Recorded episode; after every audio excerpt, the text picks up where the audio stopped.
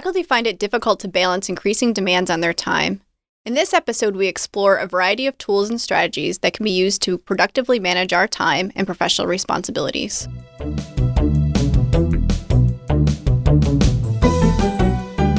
Thanks for joining us for Tea for Teaching, an informal discussion of innovative and effective practices in teaching and learning. This podcast series is hosted by John Keane, an economist, and Rebecca Mushtare, the graphic designer. Together, we run the Center for Excellence in Learning and Teaching at the State University of New York at Oswego.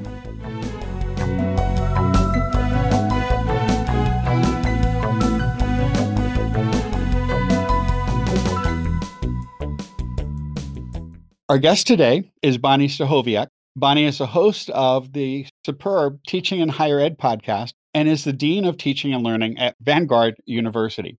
Welcome, Bonnie. Thank you so much for having me. I'm excited to have our conversation today. Today's teas are iced tea. Teva, I believe, is the brand. And I am drinking Bing Cherry black tea. And I am drinking some oolong today. We've invited you here to talk about your forthcoming book, The Productive Online and Offline Professor, A Practical Guide. Could you tell us a little bit about that and what prompted your interest in productivity?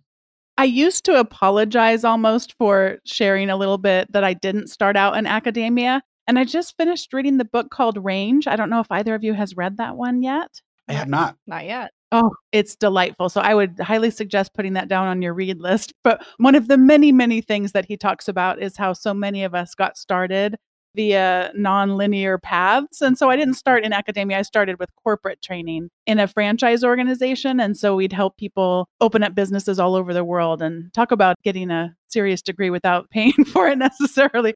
I learned a lot. And part of that was this idea around productivity. So I remember watching Stephen Covey, who has since passed away, but just a wonderful leadership author. And he used to do all these big seminars and he'd get a big giant glass jar and he'd fill it with sand and then talk about how do we take these big rocks and squish it in there. And of course, if you can envision this, you can't squish rocks into a jar once there's already sand in it.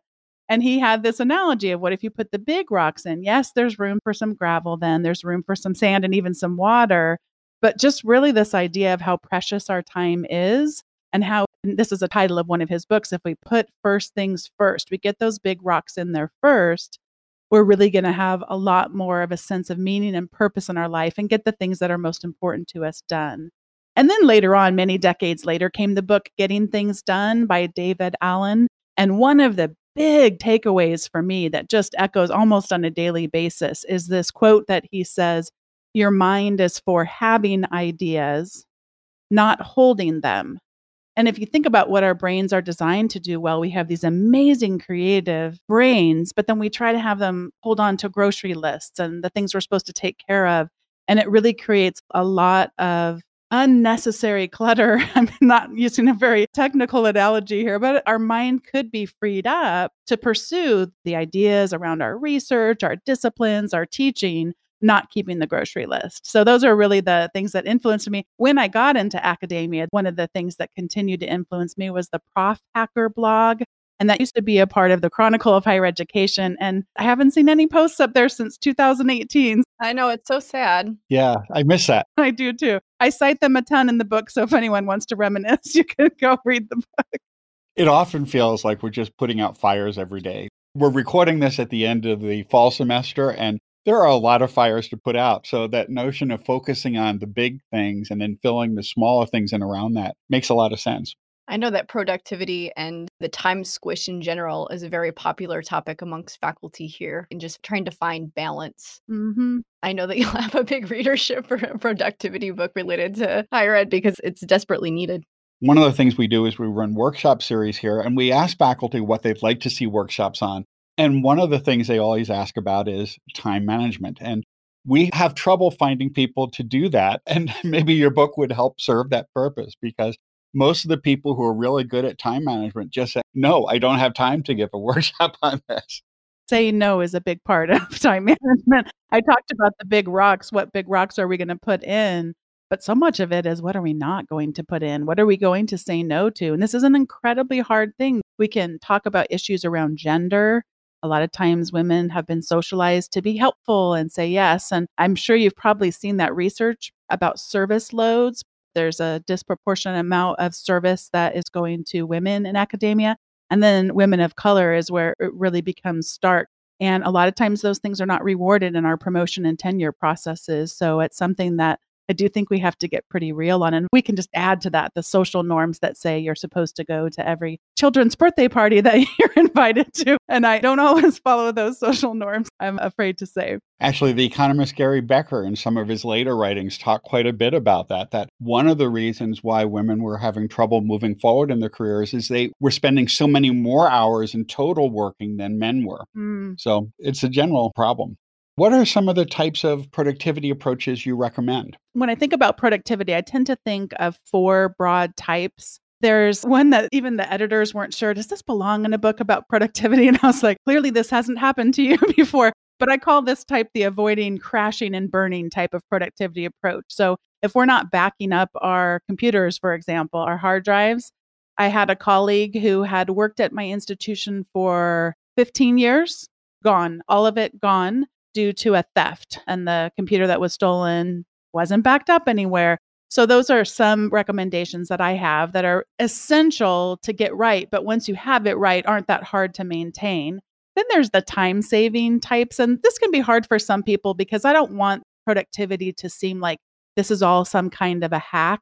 I'm very sensitive to the plight of contingent faculty, and we know there's so much work to be done around making our workplaces equitable. And so I don't want to seem like that we're just playing a game. Yet at the same time, when I am able to have these approaches that save me a little bit of time, but add up over the long haul, then I get to spend that much more time being fully present for my teaching and also being fully present for other people. So this might be things like creating templates for letters of recommendation and a process for how to spend the time writing the rich feedback, but not spend the time looking up the address and who should this be sent to and when is it due, that kind of thing. And then there's also the kind of productivity where we really need to get real with ourselves. And one of the things I studied in my dissertation was around something called locus of control. And locus of control is a construct that says, how do we explain what happens to us? People who have an external locus of control say, I was late because I got caught in traffic. I didn't turn it in because I had this other conflict come up. And people with a paradigm of an internal locus control tend to describe what happens to them based on something that they did. So getting real with ourselves to me says we all have the same amount of time. And so carving out the time to reflect on our goals, on our priorities. And like I stated earlier, what are we not going to do? Because we can't do it all. So being really conscious and intentional about where we're going to spend our time. And those are really difficult decisions that can only happen through effective reflection. And then the last one goes back to that David Allen quote that I mentioned, our mind is for having ideas, not holding them. So this last type of productivity approach is having a trusted system. So when things get nutty, and you mentioned we're recording this at the end of a semester, and I also just recently took on a new role at my institution. Yes, things are overwhelming right now, but I have a list. If anything's going to fall through the cracks, and almost on a daily basis, I can't get everything done that I want to, but I know what needs to be done. I know what I've committed to do. I have it all in a list, and I can defer parts of those lists so it's not in my face all the time, but I have a trusted system. I'm not relying on my brain to be good at remembering those commitments, remembering those priorities. Instead, I have a trusted system that helps me do that well. How do we get started with a trusted system? Well, getting started to me is having two basic tools. One would be having a calendar that you use for what calendars are meant for. So calendars are meant for appointments that have a start time and an end time. I need to be somewhere, or at least I'm committed to that time. We can block out time on our calendars. I do this all the time where I'm going to spend this amount of time grading on Tuesday, and then I'm going to follow it up on Friday with some more grading. But what happens is people try to make a calendar act like a task list, and also make their email act like a task list, and never actually have a list of projects and tasks. So if I were going to say, get started, use a calendar and use a task list. And have that task list be what drives your time and attention in terms of those commitments around projects and such. Don't try to do that via email, and don't try to do it via, via calendar. By the way, the specific reason why I say don't use your calendar as a task list, once that day goes by, the task is on yesterday's task. And it's hard to keep pushing these things through that we never ended up getting finished with. So blocking time, I think, is an effective method as long as we have it on our task list is where it's actually being tracked, whether it's made it through to completion or not. Is there any specific task list manager that you use or that you'd recommend?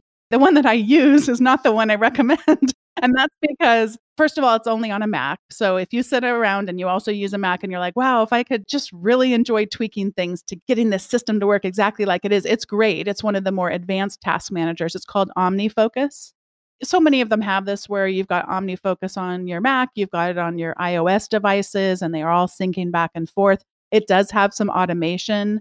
So when I book a new podcast guest, for example, I have a template of a project that says, what's the episode number? When's it being recorded? When's it published? And all the due dates, everything flows out there. If this excites you as I describe this to you, you might be a good person for one of the more advanced task managers. But I would tell people that Todoist is probably a good starting point if you want a digital task list. And that's one that works out of a browser, but also can show up on your mobile devices as well. Todoist is one that is recommended. It depends what day you catch him, but Robert Talbert is another big voice in the area of productivity, and he has used it. I laugh because I have to pause because he likes to tinker too, and so he'll switch around to different tools as well. But I think that's a good place for people to get started on a task list. Now, about avoiding the crashing and burning, what are some ways to get started in a system for that? Well, that to me is about a mindset that says I'm not going to spend the vast majority of my life in the chaos, in reacting. I'm going to spend some of my time being proactive. So we're going to need to think about what kinds of risks do we have in terms of crashing and burning. It shows up in health sometimes, so it's not always just technology, although you can tell I tend to enjoy talking about that. But recently I've got an Apple Watch, speaking of technology, and so I've been really good about exercising. They have rings on an Apple Watch that track your exercise. And it makes a difference. Talk about stressful times of the semester when you're taking that time out thirty minutes a day to go for that walk, or in my case, sit in the garage and do this elliptical machine that I've got going on. That helps me maintain the stress levels and also to keep perspective. But other kinds of crashing and burning that I talk about in the book are primarily around technology, like having your computers backed up and then having a password manager that is going to enable you to have secure passwords and whenever possible, the, now I'm forgetting what it's called, the second authentication. There's a technical word for that. Two-factor authentication. Yes, there we go. That two-factor, something besides just the password that's going to verify that you say you are who you say you are. So yeah, those are some of the things I avoid in terms of that crashing and burning. And you also use Text Expander, I believe, too, to help automate some of your work, right? I think you've mentioned that. Yes. In fact, they've been a sponsor on my podcast, but I only have sponsors that I actually use their stuff first. And then they're like, hey, I noticed you wrote this blog about this. Would you like to be a sponsor? That's generally how these things work. But they're so essential to my work on a computer in terms of I have different roles that I play. So I'm a podcaster, I'm a dean, I'm a professor. And so I have different signatures. And I can just type a few keystrokes and it automatically spits out whatever signature is appropriate for that time. I mentioned I do my show notes for the podcast using Text Expander. I do letters of recommendations. It's just something essential. And it lets you type in a little snippet of text, and then that text expands to something longer. And you can even feed it in variables such as dates or the name of the guest or the name of the episode. It's really a smart tool. I like it because it's easy to get started with. Just, oh, what's the shortcut? Okay, these are the characters I'm going to type in. And then this is what it's going to expand to. But then you can also get fancier with it as you work with the tool more. And I know a lot of people also use it when grading. If there's comments that they often provide over and over again, they can just expand the text and get richer feedback to students without taking as much time reproducing their work. Yes. And what I like about that is you can have the standard text that you would type, but then an opportunity to type something in personal as well, which is the best of all worlds. So speaking of grading, that's a topic that comes up a lot with faculty about getting your time eaten away and wanting to spend more time or wanting to give richer feedback. Do you have some strategies about being a little more productive or being a little more efficient in grading or providing that feedback? Absolutely. This is a huge area. I want to start with just mentioning what all of my reading, all of my research has said we should not do, and that is to correct every single mistake in a paper. I wish I could remember the researcher's name who's prominent in this area, but just that's not how you're going to get students to learn to write with better grammar, et cetera. Like you're really wasting your time. And in fact, could have a detrimental effect on the student you're trying to help because it's just too overwhelming. They don't see every single little fix that you made. What they see is, I'm a horrible writer. I'll never be able to do this thing that you're asking me to do. So what we don't want to do is spend inordinate amount of times making lots of tiny, tiny, tiny corrections and thinking that's how you help teach someone to do better the next time. To make it worse, by the way, what I see more than ninety percent of the time is we don't have iterative assignments. So the students are never even asked to go back and look at your feedback and then make those changes and have any hope of learning from them. So that's a big time waster. And then on the other extreme of things, I wanted to mention there are people who have just given up grading completely. And there's a whole movement, which you'll see in various social media, such as Twitter, under the hashtag ungrading. And in their case, they're like, forget the grades. And one example of it might be a specifications kind of grading where you either made it or you didn't. You met this set of criteria or you didn't. And if you didn't, I'm going to give you feedback and allow you to grow and improve the work until you meet the standards for the course. So I think we can learn a lot about the detrimental parts of grading that aren't a good use of time and also aren't good teaching. Having said that, I still in most of my classes do what looks to most people like grading. So I tend to try to emphasize really the feedback, but the kind of feedback that will be helpful feedback, rich feedback for students to take action on. A few ideas for people would be first to think about screencasting your feedback. There is some literature that would suggest that when they can see your face, hear your voice, that they're going to be able to take that feedback in because they can hear the tone of voice that you're really wanting to be helpful. You're here to support them. And of course, there are things around what if they require captions, but at the beginning of the semester, you could ask, you know, what would be your preference? Would you like to have screencasted or audio feedback, or would you prefer to have the typed out feedback? And then you can negate any of those potential downsides. The other thing would be around having focused feedback. I mentioned don't go with that red pen approach where you fix every single error. It doesn't work. It can be really discouraging to the students. And we know that how they feel about themselves as learners, their own sense of self-efficacy really makes a difference in their academic achievement. And then lastly, I do think that just like Stephen Covey and the Big Rocks, grading should be some of our big rocks, that rather than going on social media to vent about how horrible our lives are, that we have to look at the work that supports the evidence of our students' learning. We might try to find some joy in it. I don't mean necessarily happiness. I get that we get busy. It's really hard to do. But thinking of it as a possible way to celebrate the learning that's gone on, part of why we can't do that is because we're so overwhelmed. So blocking out time where we're not doing it for too long, where we're really not helpful because we've passed our point of really being able to provide effective feedback. So blocking out a few times in a calendar each week, depending on how many courses you're teaching, and having that as a priority. And those are the big rocks, and we're going to prioritize that important time for giving that feedback. You have a lot of things on your plate. You mentioned these different roles and ways of being in the world, and we all have those different roles that we play. What are your strategies for managing those different lives or different paths so that all the big rocks and all of those pathways get taken care of, even though they're competing for your attention? A practice that I really enjoy using at the start of every semester is put forth by a man named Michael Hyatt. He used to be in the publishing industry and now is a leadership expert. That's the best I could use to describe him.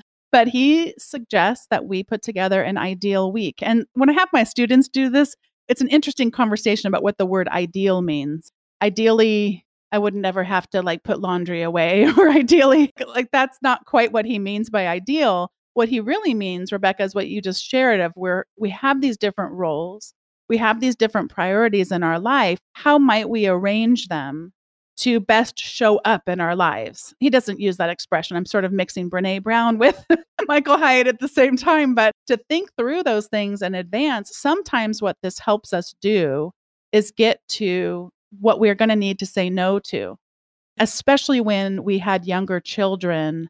What I didn't prioritize in my life was going out a lot to movies with friends that weren't kids' movies. Like, I think movies are great. I think friends are great. But the luxury of having time to spend away from my children when both my husband and I are working professionals, it just wasn't a luxury that made it up to my priority list. Now, it might make it up to yours, but at that season in our life, it just didn't make sense to say yes to invitations I would have said yes to before kids. So by starting out that semester by going, okay, well, here's the fixed things. Every other week we have this meeting that shows up, so I got to block this time out for meetings in general. And then I got to block this time out for teaching. And then I'm going to block out time for grading because I'm going to be doing that the vast majority of the weeks. And so being able to look at it and say, okay, well, where's exercise going to go? Where is time with friends slash our kids slash can we have a weekly date night in this ideal week? And being able to make those tough choices around those things before we're in the thick of it. Because when we're in the thick of it, either we might just respond to stress to just whatever's coming at us, or we might not have the confidence to say no to invitations that really don't fit in with those big rocks. So one way that I manage these different roles is by using that Michael Hyatt ideal week template. And if you just Google Michael Hyatt ideal week template, you'll find it. And it's a wonderful resource. And we can share a link to that in the show notes. Can we circle back to the social pressures or the ways that women or particular groups of people tend to be asked to do more service and in the ways of prioritizing that? And I think there's often a balance of trying to figure out what's going to help you with tenure and promotion. And sometimes it feels like that service might need to happen, but then also these other things aren't happening as a result. Oh, yeah. And I will say I did earn promotion and tenure, and I have had a lot of service. Candidly, some of that comes into that. Do I keep a traditional five-day work week with really tight boundaries around that? No, I don't. Do I occasionally work on weekends? Yes, I do. My husband's chuckling at the use of the occasional. But what I treasure about the way that my life is, is that first of all, I have joy in the work that I do. But also I have a lot of flexibility. So next week, my daughter will be a reader for their holiday program at their school. That's right in the middle of the day. And I'm going to be able to be there front and center. I'll be as close to the front as I possibly can for that. So I do think that we can't always compare ourselves in terms of what a normal job looks like, because I don't think most of us have normal jobs. So I think in terms of service, one thing that I have found helpful is to just say it without apologizing, but also that I'm not going to be able to participate on that committee because I'm participating in this other one, just as a gentle reminder that I am serving already. So I'm not just a no person, but I'm a no because I am providing this other service and I wouldn't want to let them down. And then also having a suggestion of who might be able to serve. Another good practice that I'll say I'm terrible at, but I think would theoretically be helpful if I would remember to do it as much as I wish, is to ask people to give me a day or two to think about it. Because sometimes we will feel that in the moment, like, oh my gosh, and we lose perspective, like that there's not someone else who could step in and provide the same, if not better, service than we could. So that's a practice I wish I did more.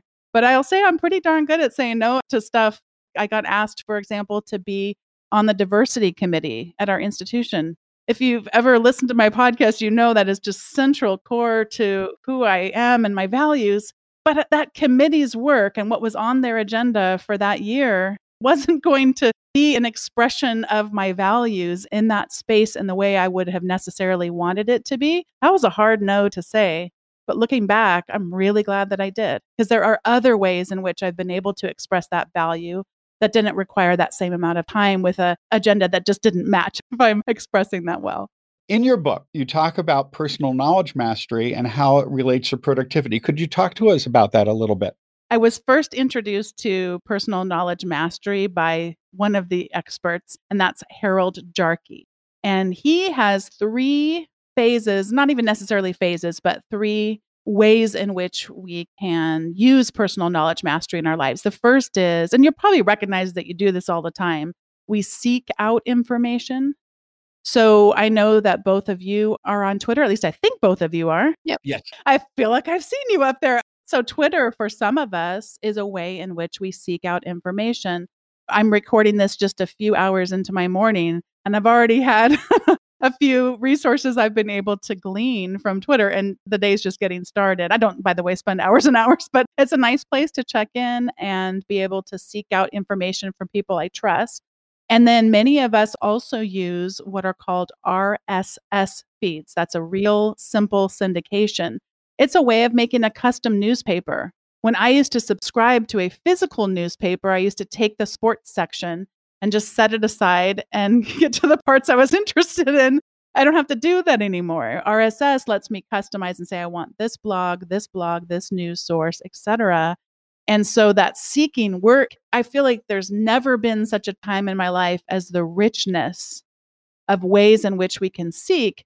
There's too much there, as we know. So these tools let us filter. We can make lists on Twitter for just the exact kind of information we might want to dip our toe into. Or in R S S, we can set a filter that says, yes, I want this blog, but not if it talks about this topic.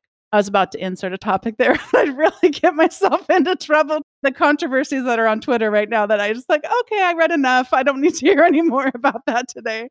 The second part of it is sense making. So we seek and we sense.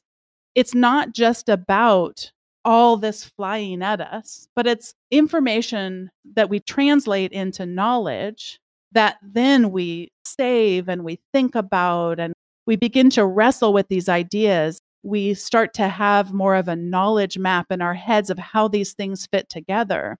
And then the last thing we do is to share.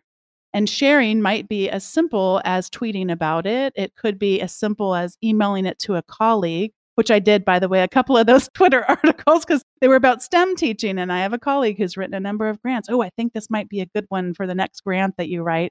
It's a wonderful report. So sharing can happen one-on-one and also can happen more broadly if you've got a blog or you want to do microblogging like Twitter allows. So in terms of personal knowledge mastery, I would say that the biggest way that I've been able to leverage this comes out of using a social bookmarking tool. In my case, it's called Pinboard, the one that I use, but there's lots of them out there, pinboard dot I N. Another big one is Diigo, D I I G O.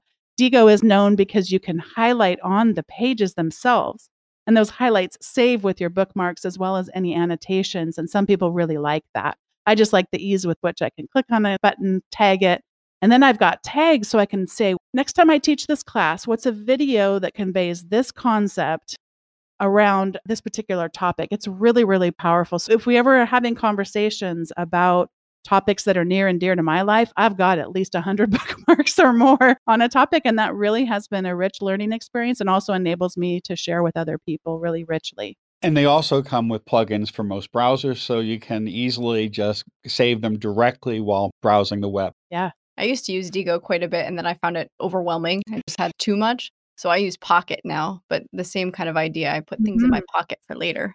Yeah. I had a similar thing happen to me. On Twitter, I have it set up if I star something. I guess it's not a star anymore. Is it a heart? Whatever it is I do, it automatically saves onto Pinboard. I used to go in and tag every single one of those. And you can imagine, I mean, it's not that hard to imagine that you might star or heart twenty things in a reading of Twitter. That just got overwhelming. Pinboard and other bookmark tools, they are searchable, just the raw text themselves. I wasn't getting that much payoff off of tagging them. Now I just feel so freed. If I'm reading the article, I tag it. If it's important enough to me to have read it, tag it right then. But if you didn't tag it right then, forget it. Just yep. let it go in there. And if you miss a couple along the way, it's not going to be the end of the world. And some of those things can be automated with if this and that and Zapier. We use that to automatically send out tweets about workshops that we're doing on our feed. And it saves a lot of time and things that we might forget otherwise. Yep. I do it to post things on my class blog related to the class as well. And it's automated. And those are talked about in the book as well. Automation, the topic of automation. If this, then that is a big one. I live here in Southern California. It's been raining lately. And, you know, we don't get a lot of rain. So we got to be reminded to bring our umbrellas if the forecast calls for rain. And so if this, then that will remind me to bring that umbrella the next day. We don't have as much of an issue with rain this or time snow, of the year, although or... it was raining today, actually. Yeah. The temperature went above freezing, so we got a coat of water on top of the ice. I think one of the things that sometimes impacts productivity is the fear of sharing. Not the like one-on-one shares of resources and things, but maybe spending too much time trying to overachieve on something or polish it too much. And then you spend so much time trying to perfect something or clarifying what it means to you that you don't share it out. And that sometimes can eat up a lot of time. Oh, yeah. And it doesn't help that we see examples of people really having their tweets or their blogs really pulled apart in some hypercritical ways. That doesn't necessarily help me. More than a year ago, I started a column with EdSurge, and I hadn't really thought about it at the time, but I'm so grateful now that they don't have comments, because I look at the Chronicle and I just think, oh, that would just be awful to just expose yourself that way. And it's probably just my own insecurity about writing, et cetera. But sometimes feedback can be so powerful, but to give anyone on the internet that has any feeling at all whatsoever about what just got written, I don't think is the most helpful way for us to grow our writing skills and our other communication skills. So that makes it even harder, I think.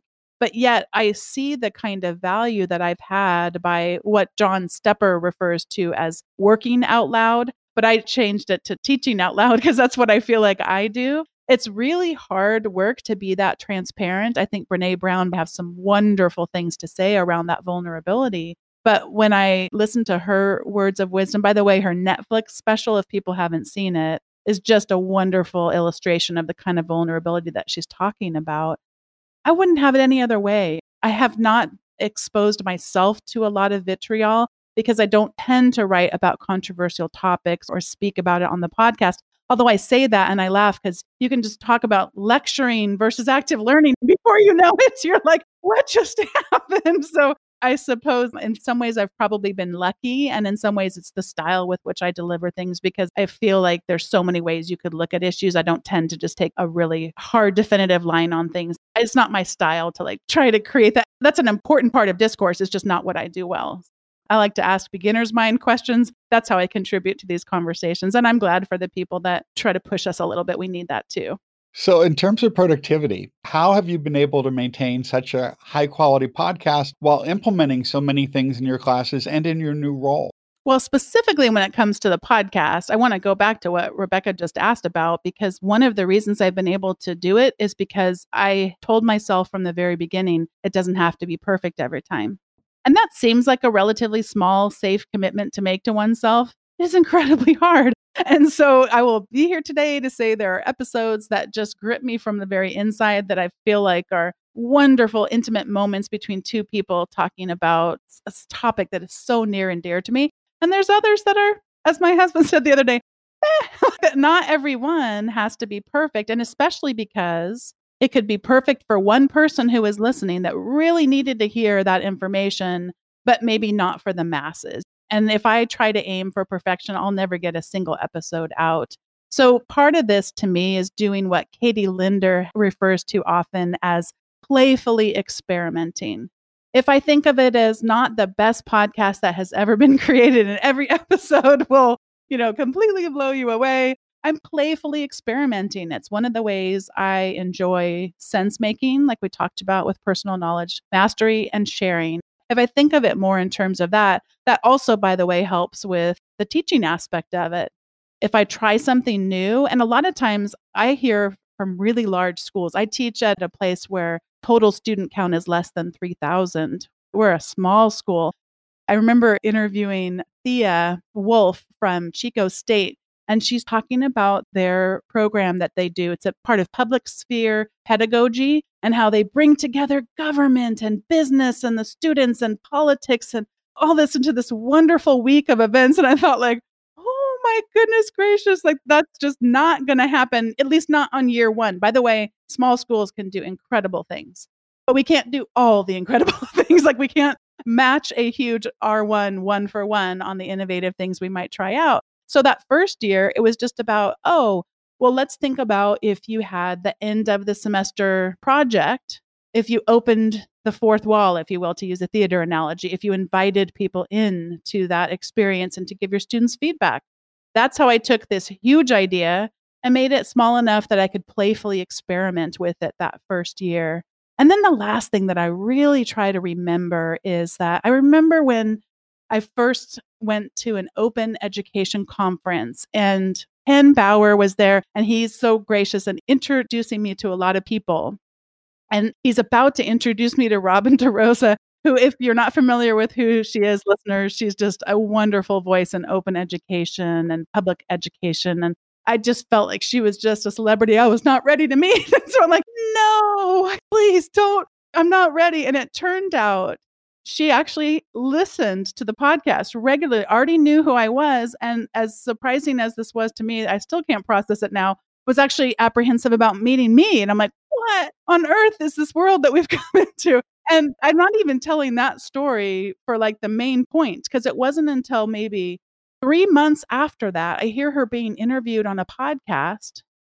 And she's talking about how she had just gotten started in this movement, going to a digital pedagogy lab like a year and a half before that. Yeah. And I thought, oh my gosh, like I thought she had been at this for at least ten to twenty years. There was no way she was just emerging in this field. And so I think we're all starting things. Like there's just so many different arenas. If we wait until we feel like we're ready, you're never going to start. And so I like to remember Robin. She's such an inspiration to me.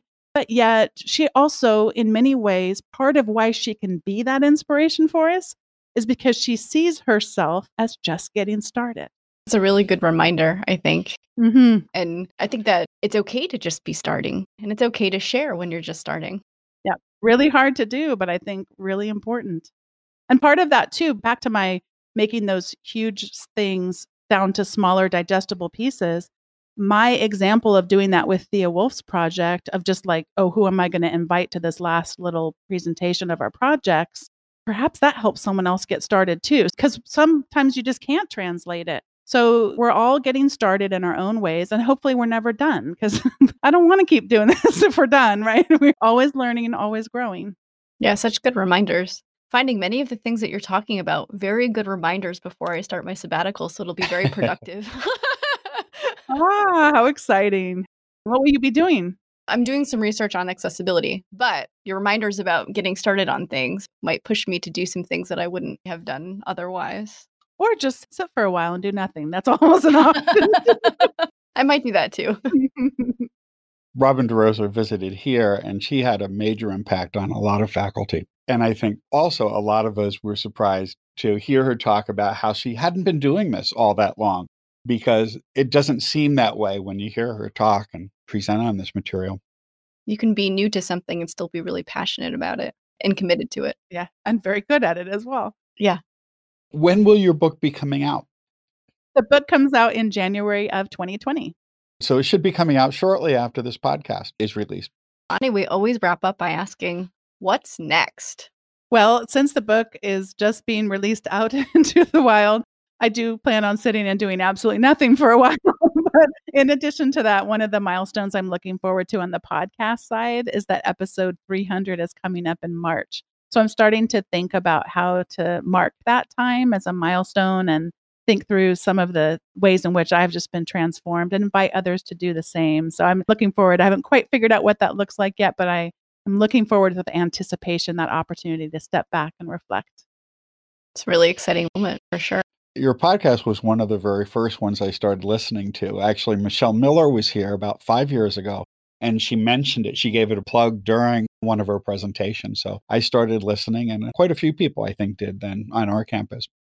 And your podcast, how long after that did it start? A while. We just started that in two thousand seventeen in November. I think I must have started listening relatively soon from the beginning. I mean, because I feel like I've been listening for a long while, and I just enjoy the conversation. It's like once a week is about all I could do. So it's fun to have, you know, another regular conversation about teaching. I just love it. And especially because it's tea and I don't drink coffee. So I've really been right, looking good. forward to a tea-oriented podcast. Not that I don't also love that coffee-oriented one, but you know, it's, it's fun to have tea get a voice in the matter. Topcast actually just released an episode in early December where they were drinking tea. I think it's the only time I've heard them talk about tea. They're encroaching on your territory. You better watch. Well, they mentioned that. And I saw one of the presenters down at O L C, and I got a picture of him drinking tea there. My daughter this morning said, what podcast are you on? I said, Tea for Teaching. She was so excited because I said, they always ask what we're drinking. She said, tell them iced tea, Mommy. Okay. I'm actually laughing because I, during this conversation, I'm looking aside. I had brought my iced tea in because I hadn't made it to Starbucks this morning. And look what appeared, the actual Starbucks iced tea. My husband has come into the room while we've been talking about it. Lest you think I'm not a committed iced tea drinker. there's a second bit here to go. Awesome. I also really appreciate the idea that one of the big rocks can be sitting and doing nothing. Yes. Yes. I just wanted to emphasize that. But I will say, as someone who's not great at that, but enjoys the practice of attempting it, it's hard. I agree. Because we become accustomed to the constancy of the movement and the thinking that our purpose is to do instead of to be. And so that's really hard work to do and can be troubling and unexpectedly emotional. You got to dose up on the ways with which you'll process what might come out when you actually stop. That's something I'm not very good at. No, definitely not. Well, thank you. This has been really fun talking to you, and we'll keep listening to your podcast, and we recommend it all the time. I know. It's so fun to talk to our podcast that we like to listen to. Well, I feel like we're sister and brother podcast because I so enjoy listening to Tea for Teaching, and I'm so honored that you would want to have me on the show. So thank you so much. Thank well, you. Thank you.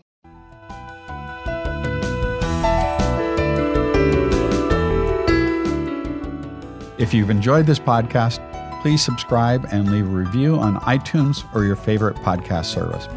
To continue the conversation, join us on our Tea for Teaching Facebook page. You can find show notes, transcripts, and other materials on tea for teaching dot com. Music by Michael Gary Brewer.